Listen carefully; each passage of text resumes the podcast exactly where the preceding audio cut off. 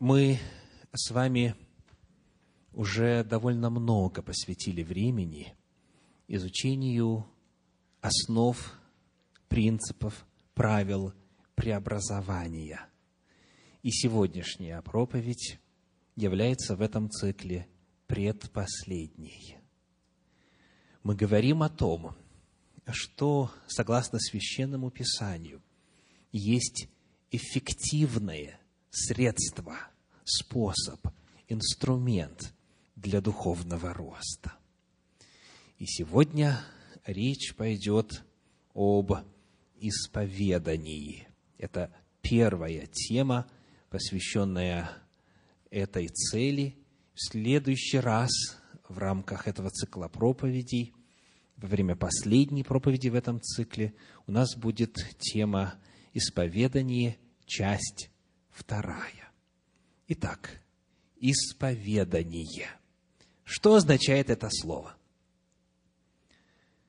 Каково его восприятие в русском языке?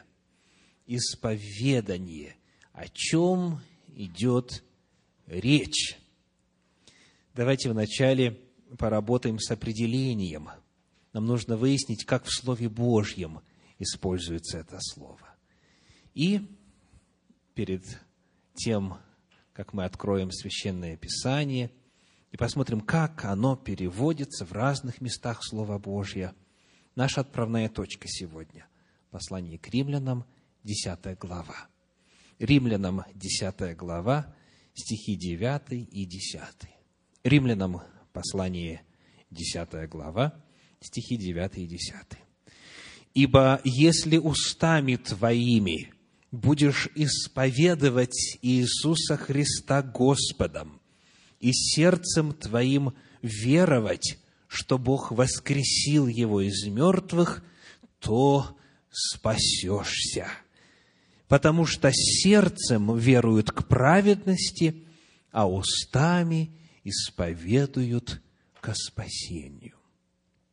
Вот именно в этом ключе, в ключе, который представлен в 9 и 10 стихах 10 главы послания апостола Павла к римлянам, и пойдет исследование этого вопроса в этой проповеди. Устами исповедуют ко спасению. В оригинале здесь используется греческий глагол «homologeo», «homologeo». Этимологически говоря, этот глагол состоит из двух частей. Что такое «homo» или «gomo» – понятно, да? Что такое «logeo» – тоже. Значит, «homo» означает «такой же», «одинаковый», а «lego» – это «говорить», говорить. Потому дословно homologeo означает говорить то же самое. Говорить то же самое. То же самое в сравнении с чем? В сравнении со священным писанием, со Словом Божьим. Здесь, в 10 главе послания к римлянам, Именно о Слове Божьем идет речь, как об основе исповедания веры. Давайте прочитаем дальше. Стихи с 14 и ниже, 10 главы послания к римлянам. «Но как призывать того, в кого не уверовали? Как веровать в того, о ком не слышали? Как слышать без проповедующего?»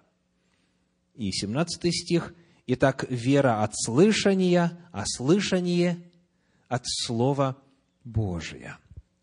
Homo logeo описывает действие человека, который слышит Слово Божие и этому Слову Божию вслух вторит. Если сердцем веруешь, если есть убеждение в твоем мировоззрении, в твоем сознании – Священное Писание приглашает об этом сказать вслух. И это озвучивание предмета веры является именно повторением. это должно звучать в унисон. Оно должно быть такое же. Homo logeo. Вот значение этого слова, его основное базовое этимологическое значение. Однако слово «homologeo» используется в Священном Писании в синодальном переводе с несколько разными оттенками в разных местах. И сейчас давайте с этими местами мы с вами и познакомимся. Евангелие от Матфея, 7 глава, 23 стих. Матфея 7, 23. Будем узнавать глагол «homologeo», как он переведен в этом стихе. «И тогда объявлю им, я никогда не знал вас, отойдите от меня, делающие беззаконие». Где здесь «homologeo»? «Объявлю». Здесь оно переведено как «объявлю». То есть речь идет о торжественном провозглашении, в данном случае, результатов суда – ибо сцена суда описана в конце седьмой главы Евангелия от Матфея. Объявлю, есть объявить вслух во всеуслышание. Дальше. Евангелие от Матфея, 14 глава, 7 стих. Матфея 14, 7. «Посему он с клятвою обещал ей дать, чего она не попросит». Здесь где? Хомологео обещал.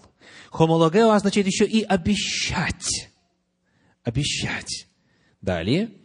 Евангелие от Иоанна, 9 глава, 22 стих. Иоанна 9, 22. Сказано так. Так отвечали родители его, потому что боялись иудеев, ибо иудеи сговорились уже, чтобы кто признает его за Христа, того отлучать от синагоги. Где здесь хомологео? Признает. Кто признает его за Христа. То есть, вот в этом примере очень хорошо демонстрируется суть и значение этого слова. Он есть Христос. Иисус есть Машех, есть Мессия. И если человек это озвучивает вслух, значит, он с этим соглашается, то есть произносит то, что соответствует реальности. Далее, Титу, послание апостола Павла, первая глава, 16 стих. Титу 1, 16. Они говорят, что знают Бога, а делами отрекаются, будучи гнусны непокорны и не способны ни к какому доброму делу. Где здесь хомологео? Они говорят. Говорят, в смысле, делают такие заявления. Они заявляют, что знают Бога. Итак, вот это главные слова, которые используются в Священном Писании синодального перевода для рассказа об этом важном действии, о действии, которое сопряжено со спасением. Ибо сказано, если будешь сердцем веровать и устами исповедовать, то спасешься. Так? Это действие напрямую связано со спасением человека. А если не будешь исповедовать, что будет? Не спасешься в Евангелии от Луки, в 22 главе, об этом Иисус Христос в стихах 8 и 9 сказал так. Евангелие от Луки, 12 глава, стихи 8 и 9. «Сказываю же вам, всякого, кто исповедает Меня пред человеками, и Сын Человеческий исповедает пред ангелами Божиими. А кто отвергнется меня пред человеками, тот отвержен будет пред ангелами Божьими. Итак, исходя из сказанного, насколько важным в духовной жизни является исповедание. Это вопрос спасения – это вопрос вечной жизни или вечной погибели.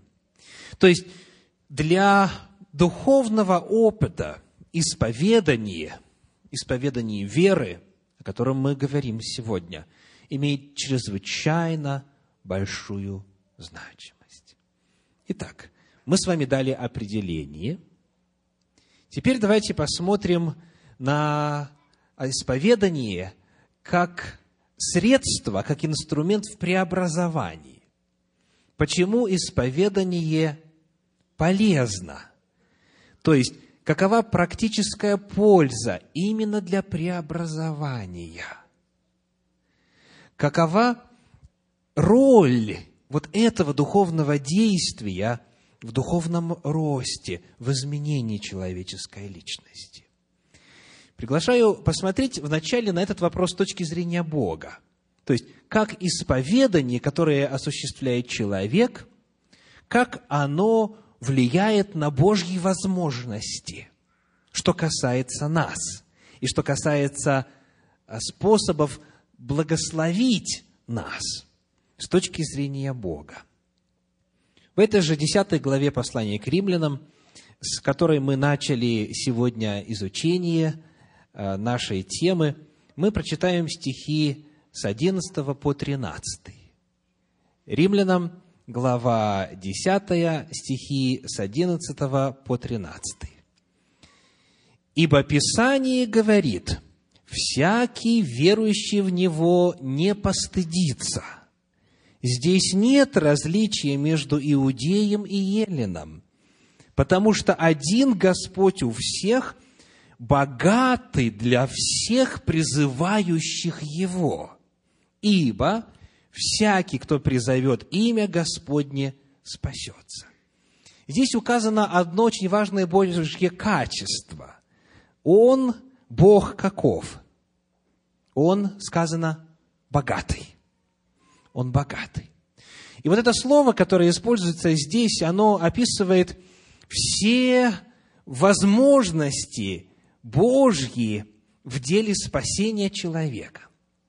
То есть Он всем богат, что касается духовной силы, что касается помощи в искушениях, что касается откровения в познании Божьей истины. Бог богат. Это факт. Богатство Его неисследимо, говорит Священное Писание. И вот теперь вопрос. Для кого Бог богат? Для кого? Давайте снова прочитаем с вами вторую половину 12 стиха. Потому что один Господь у всех, богатый для всех, призывающих Его. Вот что со стороны Бога означает исповедание веры и призывание имени Его – и именно об этом идет речь здесь, потому что только что мы прочли с вами в 10 стихе, что сердцем веруют к праведности, а устами исповедуют ко спасению.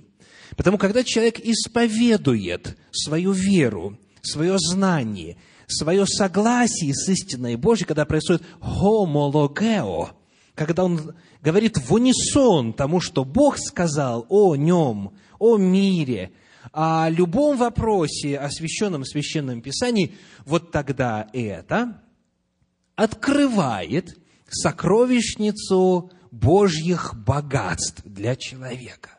Бог богат только для тех, кто призывает Его, кто совершает вот это действие исповедания, исповедания своей веры вслух.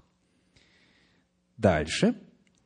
Говоря о том, что для Бога или что со стороны Бога значит исповедание, мы э, прочитаем с вами в послании к евреям в третьей главе первый стих. Евреям третья глава первый стих.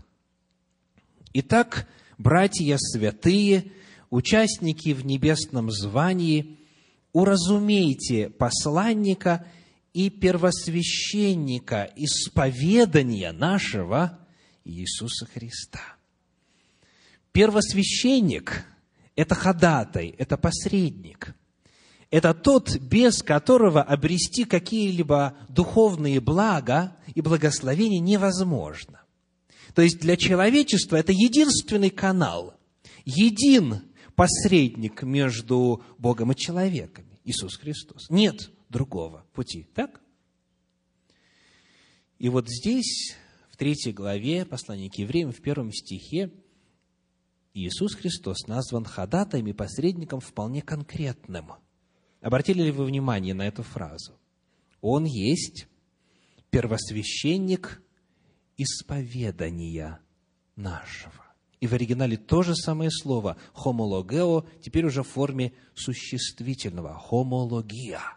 Так вот, оказывается, он может быть первосвященником, он может быть посредником, ходатаем для нас, если мы совершаем исповедание, если мы совершаем вот эту хомологию, тогда начинается процесс Божьего служения нам в лице Иисуса Христа. Он есть первосвященник, откликающийся, говоря по-другому, на исповедание. Он первосвященник исповедания.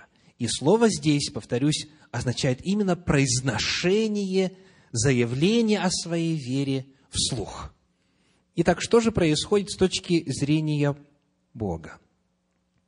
Когда человек совершает исповедание, когда он свидетельствует, это приводит в процесс, приводит в действие процесс служения Иисуса Христа.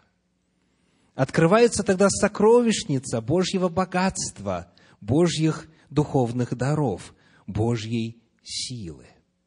И еще очень важный момент – нужно всегда помнить, что мы с вами живем в контексте великой борьбы между Богом и сатаной. И вот в этой борьбе дьявол на нас претендует. И Бог нас любит и хочет облагодетельствовать. И от того, какое исповедание, какие исповедания совершает человек, от того как раз зависит – сможет ли Бог проявить себя в жизни человека. То есть на основании слова человеческого либо дьявол действует в жизни, либо Господь действует в жизни. Итак, вот практическая польза для преобразования. Положим, человек хочет избавиться от десятилетней плохой привычки сам по себе он не в состоянии это сделать. Пробовал много раз. Как говорил Марк Твен, бросить курить очень легко. Я сам делал это много раз. Человек может пробовать, человек может стараться, но нет сил. Ему нужно преобразование, ему нужна преобразующая сила Божья – и Бог, даже если и хотел бы, не может эту силу человеку явить до тех пор, пока человек не совершит исповедание. А вот когда Бога призвали, когда веру в Него исповедали, когда просьба к Богу обращена, тогда у дьявола уже нет никаких прав препятствовать Богу. Тогда дьявол отступает назад, закрывает уста, не может дальше действовать в качестве обвинителя человека пред Богом, и тогда благодатное Божье действие осуществляется. Итак, со стороны Бога, возможно, просто удивительное, сверхъестественное, не поддающееся даже осмыслению человеческого разума сила – для преобразования. Но для того, чтобы она была явлена, эта сила, необходимо, чтобы человек исповедал, чтобы он призвал Господа. Что же это означает практически для преобразования с точки зрения самого человека? Что происходит, когда человек делает исповедание своей веры, когда он призывает Господа, что вот в самом естестве человека происходит. Ну, давайте взглянем на этот вопрос э, с точки зрения вашего опыта, а все люди, как правило, считают себя хорошими психологами, в чем я и не сомневаюсь в вашем случае, например. Так вот, было ли у вас такое? Приходилось ли вам сталкиваться с таким феноменом? Человек, много раз повторивший какую-то ложь, начинает сам в нее верить. Бывало? А с вами когда-нибудь такое бывало? Когда вот многократно, многократно вслух ложь была произнесена, и потом мозгу человека очень трудно уже сориентироваться, это на самом деле так было, или это я так говорю, что оно было. И человек, поверьте, искренне часто верит в ложь, которую много раз сам повторил. Мозг не знает, это правда или нет. Мозг человека действует только по принципу знакомое и незнакомое. И если что-то много раз было повторено, значит, мозг это воспринимает как реальность. Потому, если человек исповедует свою веру, если он говорит, Иисус есть Господь, Иисус есть Мессия, в Иисусе Христе исполнены пророчества о Машехе из Танаха, из священных писаний. Какое бы утверждение веры человек не озвучивал, он укрепляется в своей вере в то, что он озвучивает. А помните ли вы эпизод из одного э, советского фильма «Какая я красивая»? Что будет, если женщине утречком себя в зеркало расхваливать и вот говорить о себе в превосходных степенях, что касается и красоты, и кто же румянее, белее, и меньше э, весом, и так далее, и так далее. Что произойдет? Что произойдет? Мозг наш устроен так, что он начинает верить тому, что прозвучало много раз. И вот когда сам человек делает какое-то заявление – он в это начинает крепко верить. Теперь, еще один вопрос. Что происходит, когда человек произносит что-либо касательно своих убеждений вслух? Когда он озвучивает предмет своей веры? Ну, во-первых, их уже двое. Да?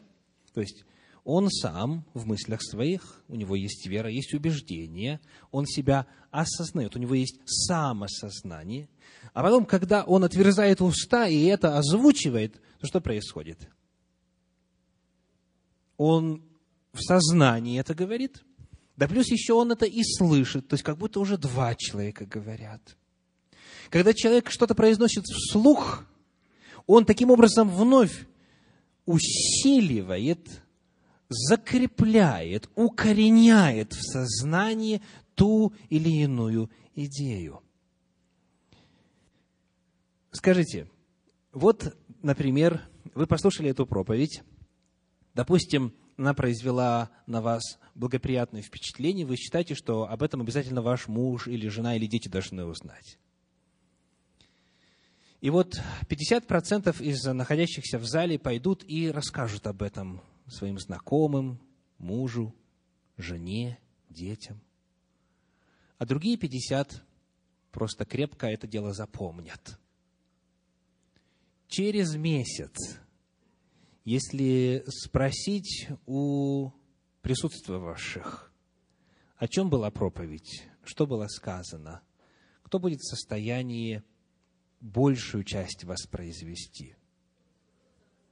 Те, кто рассказывал – То есть, когда человек рассказывает о том, что он знает, материал, который человек преподает, запоминается намного основательнее, намного глубже, чем тот, который человеку преподали.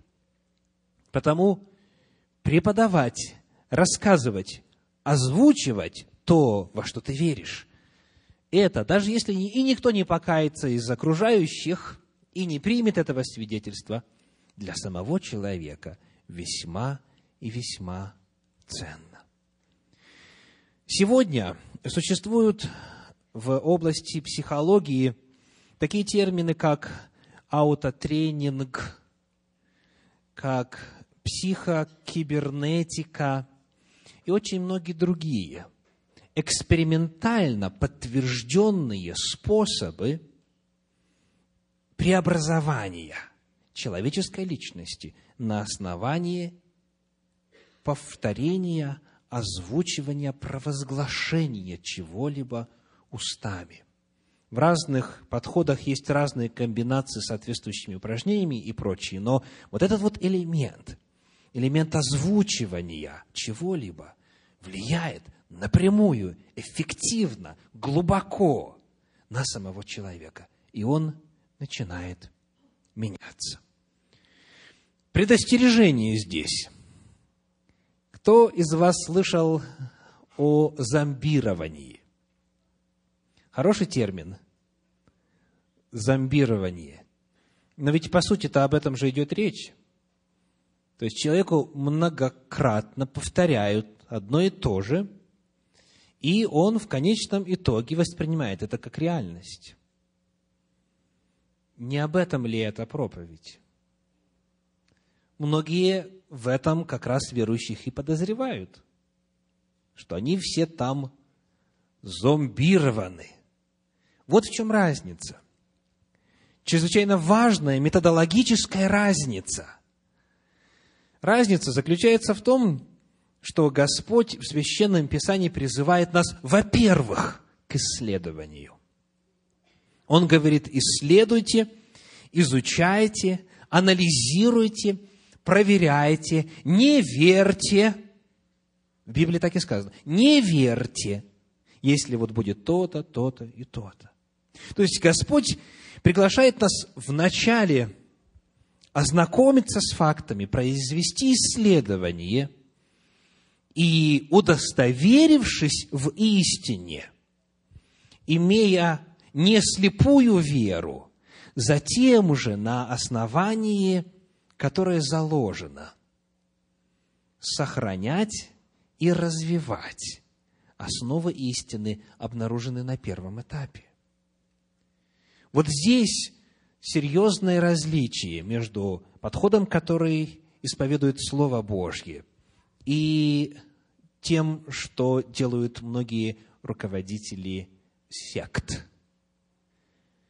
Священное Писание говорит, изучите узнайте. И на том этапе, когда истинность истины установлена, теперь стоит вопрос, как же задействовать эту истину, повторюсь, в истинности, которой я уже утвердился, как задействовать ее для преобразования моего характера, моей личности, моей жизни всей. И ответ – нужно задействовать механизмы, созданные самим Богом. То есть, вот эти все перечисленные мною ранее способы, они ведь не являются каким-то изобретением, правда? Они являются просто-напросто востребованием и задействованием механизмов сознания, которые сотворил сам Господь. Потому Господь призывает, чтобы верующий человек для преобразования совершал исповедания, провозглашения – призывания. И это будет, помимо того, что открывает двери для Божьей силы, это будет воздействовать, формировать, укреплять и развивать самого человека, который совершает это исповедание. Итак, мы дали определение исповеданию, мы посмотрели, какова практическая польза исповедания с точки зрения Бога, и с точки зрения человека. А теперь давайте обратимся к ответу на вопрос «как?». Каковы формы? Каким образом можно совершать это исповедание? То есть, попросту говоря, что именно делать, чтобы исповедание преобразовывало нас? Давайте вновь обратимся к 10 главе послания к римлянам, прочитаем стихи 9 и 10. Римлянам 10 глава, стихи 9 и 10. Первая форма исповедания. «Ибо если устами твоими будешь исповедовать Иисуса Господом и сердцем твоим веровать, что Бог воскресил Его из мертвых, то спасешься. Потому что сердцем веруют к праведности, а устами исповедуют ко спасению». О чем идет речь здесь? Что такое тут описано? Это то, что называется исповедание веры. То есть человек просто сообщает, верую вот в это и в это. Принимаю верою то, что сказал Господь в Своем Слове касательно меня. Первая форма исповедания – это исповедание веры, это озвучивание предмета своей веры. Сердцем верую, это означает э, в сознании своем что-то принимаю как истину, и теперь это же самое я выражаю вербально, словесно. Прочитаем теперь в Священном Писании ряд примеров. Книга Евангелия от Иоанна, 11 глава. Евангелие от Иоанна, 11 глава, стихи с 25 по 27. С 25 по 27. Иисус сказал ей, «Я есть воскресение и жизнь. Верующий в Меня, если и умрет, оживет. И всякий живущий и верующий в Меня не умрет вовек. Веришь ли сему?» И вот ответ. Этот ответ как раз и есть исповедание веры. Ответ звучит так. Она говорит ему, «Так, Господи, я верую, что Ты, Христос, Сын Божий, грядущий в мир». То есть, исповедание веры оно очень просто по э, своему механизму, по своей природе. Человек говорит, я верю, и дальше сообщает, во что он верит, в кого он верит, в каком качестве он верит в Бога и прочее. Книга Деяний апостолов, 8 глава, стихи с 35 по 38. Деяния апостолов, 8 глава, стихи с 35 по 38. Филипп отверз уста свои и, начав от всего Писания, благовествовал ему об Иисусе. Между тем, продолжая путь, они приехали к воде. И Евнух сказал, вот вода, что препятствует мне креститься? Филипп же сказал ему, если веруешь от всего сердца, можно. Он сказал в ответ, верую, что Иисус Христос есть Сын Божий. Исповедание веры является озвучиванием предмета веры, которая принята сердцем. Ну, что это означает на практике? В Центре Духовного Просвещения при присоединении к церкви человек совершает исповедание веры. То есть задаются вопросы, которые представляют собой отражение основ веры, и человек делает свое заявление. Он выражает свое отношение к этому. Однако, должен ли в опыте христианина это быть единократный момент, единократное действие? Скажите, вот в 10 главе послания к римлянам, когда говорится, если будешь веровать и исповедовать, глагол используется в совершенном или несовершенном виде? Несовершенном. То есть речь идет о повторяемых действиях. В христианстве исторически для удовлетворения вот этой очень важной нужды в исповедании было создано то, что называется символ веры. Символ веры. Это не символ в смысле какого-то знака. а символ веры в смысле краткого изложения основ христианской веры. Он начинается так. «Верую в единого Бога Отца, Вседержителя, Творца неба и земли, и всего видимого и невидимого, и в единого Господа Иисуса Христа, Сына Божия, и так далее, и в Духа Святого, и в воскресении мертвых, и так далее. То есть, вот в таком сжатом виде вся основа христианской веры преподана. Это называется Никео-Царьградский символ веры. Он был утвержден на Вселенском соборе 325 и 481 года нашей эры. И потому во многих направлениях христианства в рамках богослужения этот символ веры всегда озвучивается, всегда повторяется. Верую и дальше. То есть каждый христианин должен знать это на память. И это повторяется, и это озвучивается, и повторяется заново. Для чего? Для того, чтобы все глубже и глубже эта истина запечатлялась в сознании. Что вы можете сделать для того, чтобы был процесс преобразования в контексте исповедания веры? Наша церковь во всемирном масштабе исповедует 28 основ веры – то есть этот вот так называемый символ веры, у, у него 28 частей. И а, многие из вас знают о формулировках, которые используются для выражения этих основ веры. Некоторые, возможно, не знают, но в библиотеке вы найдете информацию на эту тему. Вот конкретное реальное предложение. 28 – это почти целый месяц. Попробуйте в течение следующего месяца во время своей утренней молитвы провозглашать «Я верую в Бога Отца». И дальше описание предмета этой веры. На следующий день «Я верую в Сына Божия». Дальше описание, в каком качестве вы в Него верите – дальше о Духе Святом и так далее по всем основам веры.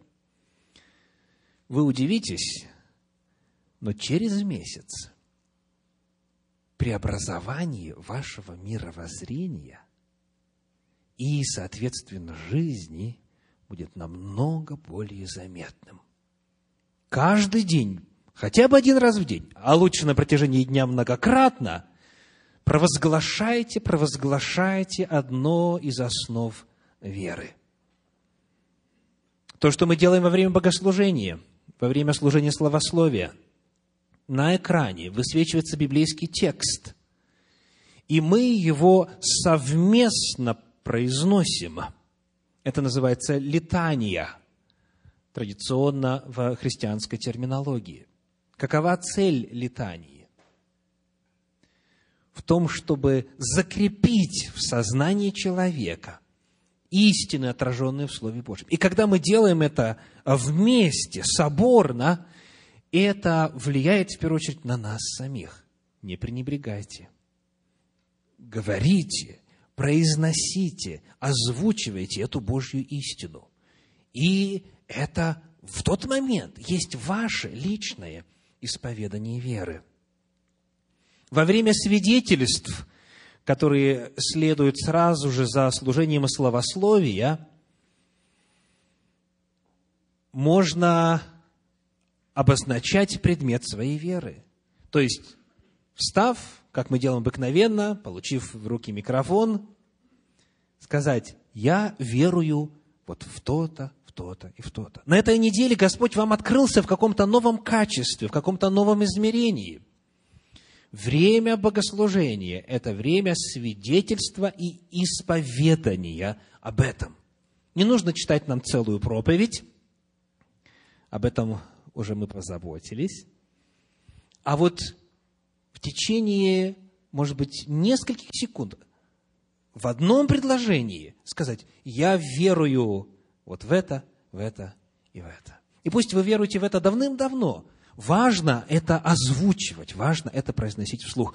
В личной ли молитве, в формате общественного богослужения, исповедание веры имеет огромную важность в процессе преобразования.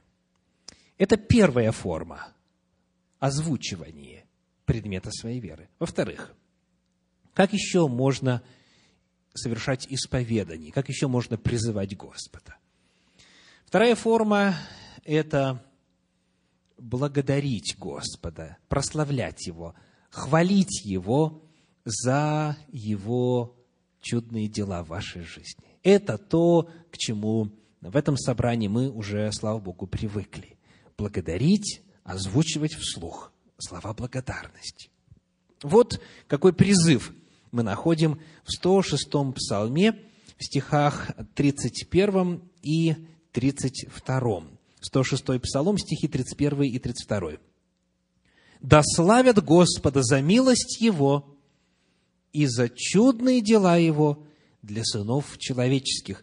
Да превозносят Его в собрании народном и да славят Его в сонме старейшин». Это основание, на котором в Центре Духовного Просвещения происходит служение свидетельств, благодарности Господу. Итак, это призыв из Священного Писания.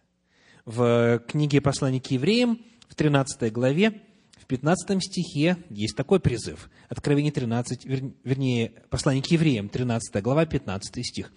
«Итак, будем через него непрестанно приносить Богу жертву хвалы, то есть плод уст, прославляющих Его имя».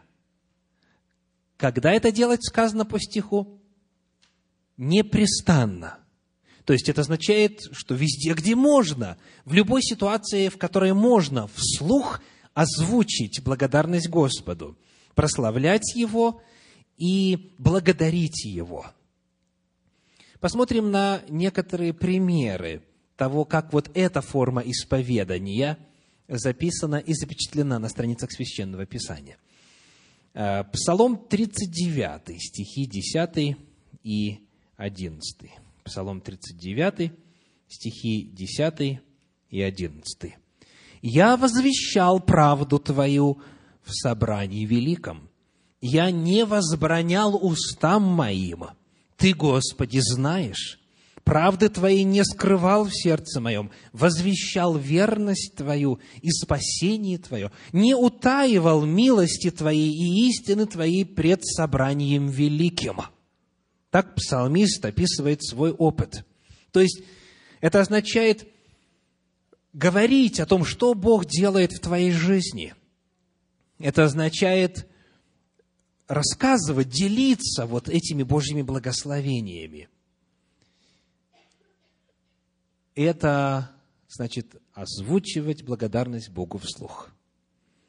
Книга Деяний апостолов, 11 глава, 18 стих – Деяния апостолов, 11 глава, стих 18, говорит, «Выслушавши это, они успокоились и прославили Бога, говоря, видно, и язычникам дал Бог покаяние в жизнь». Это очень интересное место. Там было вначале непонимание и упреки в адрес Петра и тем, кто был с ним, за то, что они ходили в дом язычника – и вот, когда он все по порядку рассказал, как это было, и почему он туда пошел, и на каком основании, в результате сказано, выслушав это, они успокоились. И в некоторых конгрегациях дальше было бы так. Успокоились и сказали, ну смотри, в следующий раз ничего плохого не сделай. А здесь, когда они уразумели, естественная же реакция была какая? Возблагодарить Господа надо, конечно. Выслушав это, они успокоились и прославили Бога. Еще один пример, 21 глава книги Деяния апостолов, стихи 19 и 20. 21 глава, стихи 19 и 20. Приветствовав их, Павел рассказывал подробно, что сотворил Бог у язычников служением его. Они же – выслушавши, что сделали вновь? Прославили Бога. Итак, мы находим, что прославление Бога было обычным, естественным откликом на решение любого вопроса, на любую благую, добрую весть, на любое Божье положительное действие в жизни Первоапостольской Церкви. И у нас так должно быть. И будет еще лучше, чем есть сейчас. Вот что это означает на практике. То есть вот это вторая форма, вторая форма свидетельства или исповедания. Подрезали вас на дороге. Ну, подрезали это эвфемизм, да? То есть это означает, вы едете на автомобиле, и тут кто-то влетает вдруг на вашу полосу, и вот-вот-вот-вот авария должна была случиться. Вы успеваете, слава Богу, нажать на тормоза, и что после этого делаете?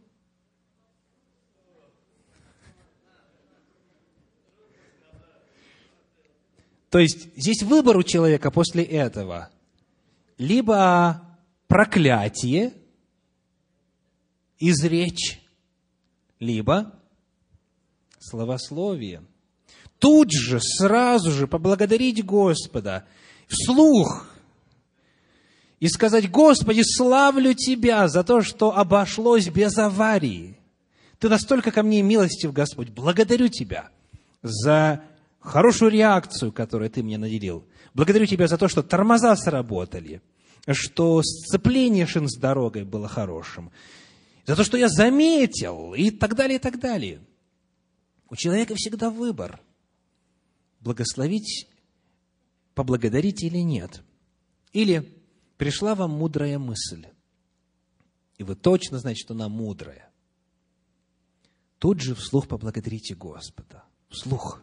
Помните, исповедание, заявление, провозглашение. И говорите, Господи, благодарю Тебя за эту мысль.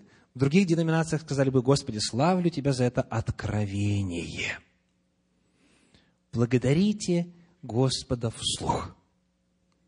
Первое послание Фессалоникийцам, 5 глава, 18 стих, на эту тему говорит так. Первое Фессалоникийцам, 2, 5 э, глава, 18 стих. «За все благодарите, за все благодарите, ибо такова о вас воля Божия во Христе Иисусе». Давайте повторим, за что нужно благодарить? За все. То есть, Оказывается, с уст человека, не только в сердце или в мыслях, а именно с уст, когда что-то он видит, доброе, позитивное, благословенное, что бесспорно есть добро. По крайней мере, за это-то ведь можно поблагодарить Бога. И именно вслух. И пусть люди, которые рядом находятся, слышат – Пусть слова «слава Господу» или «благодарение Богу» и, разные-разные иные формы выражения этой мысли, пусть они постоянно слетают с уст человека. И в результате чудо преобразования происходит, потому что появляется ощущение постоянного Божьего присутствия в жизни человека. То есть человек постоянно признает Бога даятелем всех благ – за любое благое даяние. Появляется ощущение постоянной Божьей активности, Божьих действий в жизни человека. И это, это, помимо того, что открывает Богу возможность и право действовать, оно помогает человеку. Он теперь не находится в сомнениях и в раздумьях, а помогает ли Господь или не помогает, а есть ли Он в моей жизни или нет. Если вы начнете Господа благодарить, вы точно будете знать. А благодарить, поверьте, есть за что. Итак, первая форма, в которой исповедание происходит, это озвучивание своей веры. Я верую в то и то. Почаще произносите это в течение дня. Во-вторых, это благодарение, прославление, хвала Господу. И в-третьих, в-третьих, исповедание может осуществляться в форме благословения Бога. Благословения Бога. Вот несколько призывов Псалом 133, стих 1. Псалом 133, 1. 133, 1. «Благословите ныне Господа все рабы Господни, стоящие в доме Господнем». Итак, звучит ли это для вас как призыв? «Благословите ныне Господа все рабы Господни, стоящие в доме Господнем». Бог приглашает его благословлять в Псалме 134, здесь же рядышком, прочитаем стихи с 19 по 21. Псалом 134, стихи с 19 по 21. «Дом Израилев, благословите Господа! Дом Ааронов, благословите Господа! Дом Левиин, благословите Господа! Боящиеся Господа, благословите Господа!» Благословен Господь от Сиона, живущий в Иерусалиме. Аллилуйя. 144 Псалом, стих 21. Псалом 144, рядышком, стих 21. «Уста мои изрекут хвалу Господню, и да благословляет всякая плоть святое имя Его во веки и веки». Что это означает на практике? Как осуществляется благословение Бога. Это тоже несложно. А, приглашаю вас посмотреть на книгу «Бытие», 14 главу, 20 стих, один из примеров благословения. Бытие, 14 глава, стих 20. «И благословен Бог Всевышний, который предал врагов твоих в руки твои». То есть, как правило, когда кто-то благословляет Бога, произносится фраза «благословен Бог», и дальше могут качества Божьи перечисляться, потом идет слово «который», или может идти слово «за то, что». То есть, благословен Бог, который в данном случае что сделал? Предал врагов Авраама в его руки. Вот благословен такой Бог. Еще один пример, здесь же рядышком, в в Священном Писании в 24 главе, стих 48, Бытие 24, 48. «И преклонился я, и поклонился Господу, и благословил Господа, Бога, Господина моего Авраама». Вот эти слова произносит Елиезер, слуга Авраама. Он говорит, что он благословил Господа. Давайте посмотрим, как он это сделал. 24 глава, стих 27 и сказал, «Благословен Господь Бог господина моего Авраама, который не оставил господина моего милостью своей и истиною своей. Господь прямым путем привел меня к дому брата господина моего». То есть, благословение Господа совершается путем произнесения слов «Благословен Господь» или «Да будет благословен Господь», дальше слово «который», и описывается причина, по которой человек благословляет Бога. Благословен Господь, заповедавший святой день субботний. Благословен Господь, сохранивший меня на пути на это богослужение. Благословен Господь, который дал мне чудную жену и прекрасных детей. То есть благословение Господа, оно представляет собою одну из форм, по сути, благодарности, хвалы Господу. Но разница в том, что в первом случае человек говорит, Господи, благодарю Тебя за вот это, вот это и это. То есть благодарность выражается за какие-то действия, за какие-то явления. А в этом случае человек говорит, благословен Господь. То есть акцент в одном случае на действии Божьем, а в другом случае на Господе самом. Вот разница. Итак, благословен Господь. Посмотрим из э, посланий апостольских также пример. Э, послание Ефесянам, первая глава, третий стих. Ефесянам, первая глава, третий стих.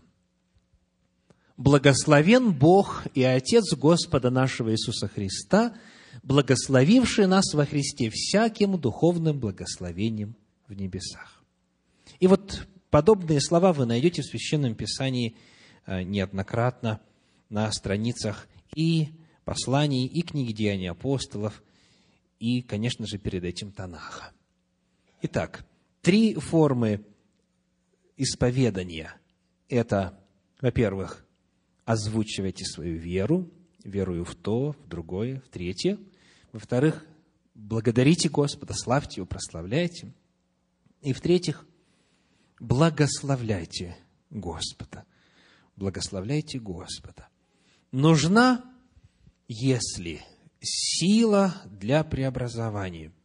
Нужна, если помощь Божья для того, чтобы одерживать духовные победы. Исповедуйте веру вслух.